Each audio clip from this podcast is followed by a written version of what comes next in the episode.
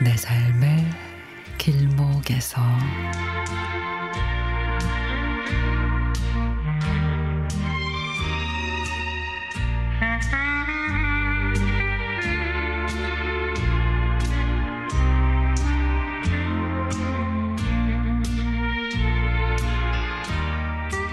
일주일 전에 사왔던 열무김치가 맛있다는 말에 동서도 조금 주고 이웃도 조금 나누다 보니 다시 열무를 사와야 했습니다.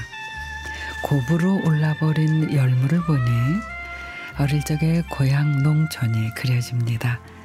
처서를 전후로 김장용 무와 배추를 심었죠. 하루가 다르게 변하는 채소 가격을 보니 우리도 채소를 심어야겠다는 생각이 들었습니다. 이웃에 사는 분이 연세가 많으셔서 이제 본인이 짓던 밭을 주겠다고 하십니다. 처음에는 그 밭에 뭘 심을까 고민이 됐습니다. 농사 지어 본 지가 50년이 넘다 보니 남편도 망설입니다. 하지만 배우면서 지어보자고 하는 남편의 말대로 올해는 우리도 김장용 무와 배추를 심자고 했습니다. 처음이라서 부족한 게 많기는 해도 모르면은 물어보고 농사 경험이 있는 사람들에게 배워야겠습니다. 남편이 퇴비와 밑거름을 준비한다고 하니 농자재 판매하시는 분이 자세하게 알려주십니다. 퇴비 그리고 밑비료, 토양살충제, 새잎이 나면 진딧물이 채소에 붙지 못하게 약도 뿌려야 한다고 일러 주십니다.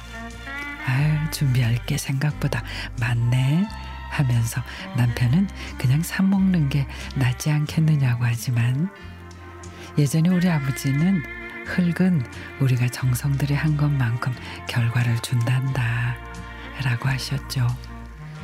어릴 때 부모님의 일과를 조용히 되짚어 보면 눈 뜨면 들판으로 나가 종일 일을 하셨습니다. 엄마는 밭에서 아버지는 논에서 종일 보내셨던 생각이 납니다.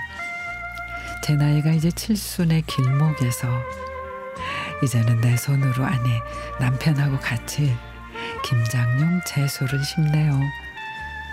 내 손으로 심은 채소가 파릇파릇 자라는 걸 보면 삶의 보람이 또 새롭지 않을까 싶습니다. 흙은 거짓말을 하지 않는다고 하니 내가 쏟은 정성만큼 채소도 잘 자라지 않을까 상상하며 정성껏 씨앗을 씨앗을 뿌려 봅니다.